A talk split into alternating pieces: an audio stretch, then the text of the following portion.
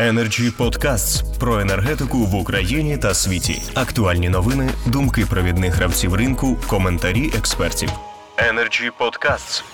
Тепер у нас слово має. Ми і далі мандруємо містами України. Кожен з яких, звісно, має свій досвід.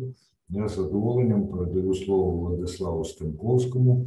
Він заступник міського голови Тернополя з питань діяльності виконавчих органів ради. Доброго дня всім. Ну давайте я спробую між політичним рівнем і виробничим рівнем директорів підприємств.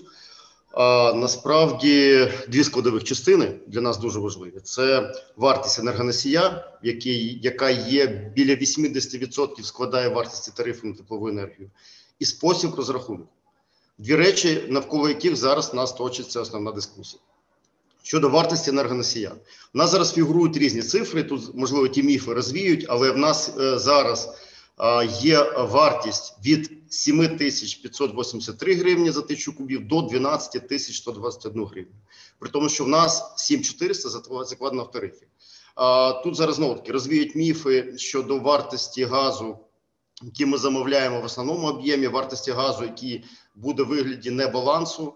І ми розуміємо з вами, що визначити точно об'єм споживання для підприємства теплоенерго, які залежать від температурного режиму, визначити точно і потім ще нести на собі штрафні санкції за пере, пере, перебор газу або недобор, це неможливо. Ми не конвеєр, ми не виробництво підприємство, яке може виробляючи цемент, може відрегулювати свої споживання потреби газу там або елеваторний якийсь е, елеваторний вузол, який може це регулювати в залежності від виробничих своїх планів.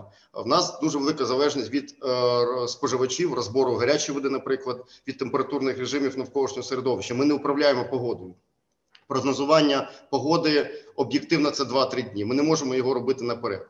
Ще місячне добове ми добо, місячне регулювання. Ми можемо балансування розуміти. але що добове це взагалі фантастика. Це неможливо. Одночасно ми повинні нести за це відповідальність штрафними санкціями. Питання спосіб оплати і питання авансування повинно бути в однакових умовах в яких знаходимося ми як теплоенерго перед Нафтогазом, і так само в тих самих умовах, які знаходиться споживач перед теплоенерго. Споживач теплоенерго не сплачує авансом е, вартість спожитої послуги. Яким чином теплокомуненерго, яке на 70 мінімум відсотків залежить від індивідуальних споживачів, може отримати грошову масу кешфло для того, щоб авансом купляти газ на ринку? умови знову таки, якщо ми говоримо про ринкові, вони тоді повинні бути для всіх. Але для споживачів нас діє соціаль... соціалістичний принцип, а навіть не соціальний. Одночасно підприємство перед Нафтогазом повинно працювати в умовах ринкової економіки. Тобто так неможливо. Ми тоді повинні говорити населенню, авансуйте тоді оплату за майбутнє надання послуг перед вашим постачальником послуг, перед теплопостачанням теплоенерго. Тоді в такий спосіб можна збирати певну грошову масу. Тобто, ми говоримо зараз дві речі складових: вартість енергоносія і спосіб розрахунків. Ми повинні з вами розуміти, будь-які додаткові обтяження, обмеження і умови вони лягатимуть на споживача. Та ж сама, наприклад, банківська гарантія. Банк її надасть в двох випадках: або залог задаток майна, або депозит. У нас немає в містах коштів вільних, щоб ми зараз е, відкрили депозити, під які ми можемо е, взяти банківську гарантію. Банківська гарантія коштує сама по собі як послуга.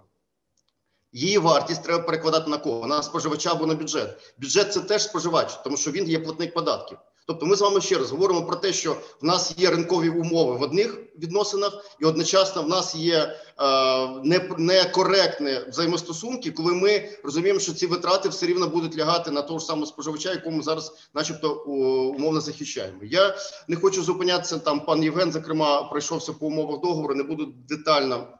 Обговорювати те, що знову таки ми вважаємо, що є дискримінаційне або неможливе до втілення. Energy Podcasts. Що стосується самої системи теплопостачання, от, пане Олексію, ну в Тернополі є е, затверджена схема. Ми по ній працюємо. Ми залучили чотири міжнародних фінансових інституцій з довгими і дешевими грошами для того, щоб здійснити модернізацію. Але ми з вами повинні розуміти, що зараз наша розмова стосується.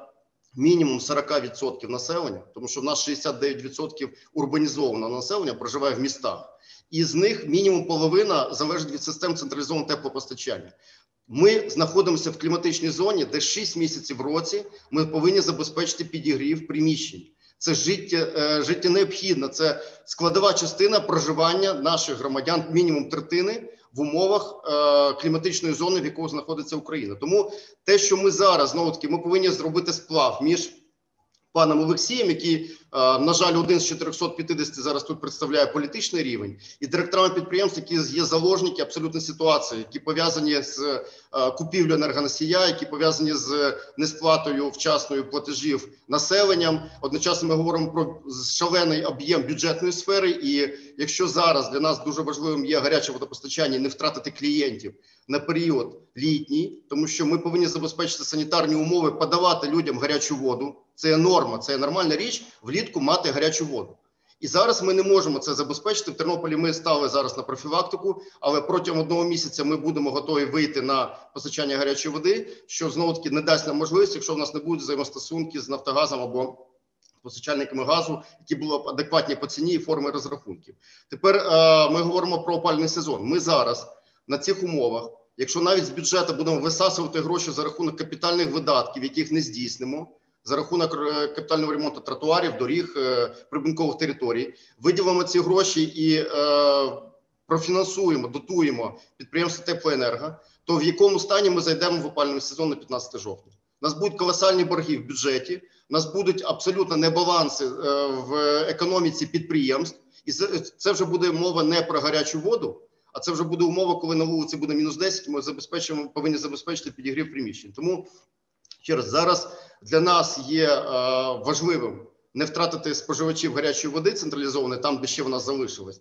Але ми повинні зрозуміти, що в нас зараз такий стрес-тест на можливість е, входу в опальний сезон для наших підприємств теплоенерго, які повинні одночасно забезпечити підготовку е, мереж, провести гідровипробовування, підготувати е, котельні і одночасно не наростити борги за цей період для того, щоб 15 жовтня ми мали можливість спокійно купувати газ. Тому ще раз складові частини дві це вартість. Ми до кінця і не розуміємо, яка буде вартість газу.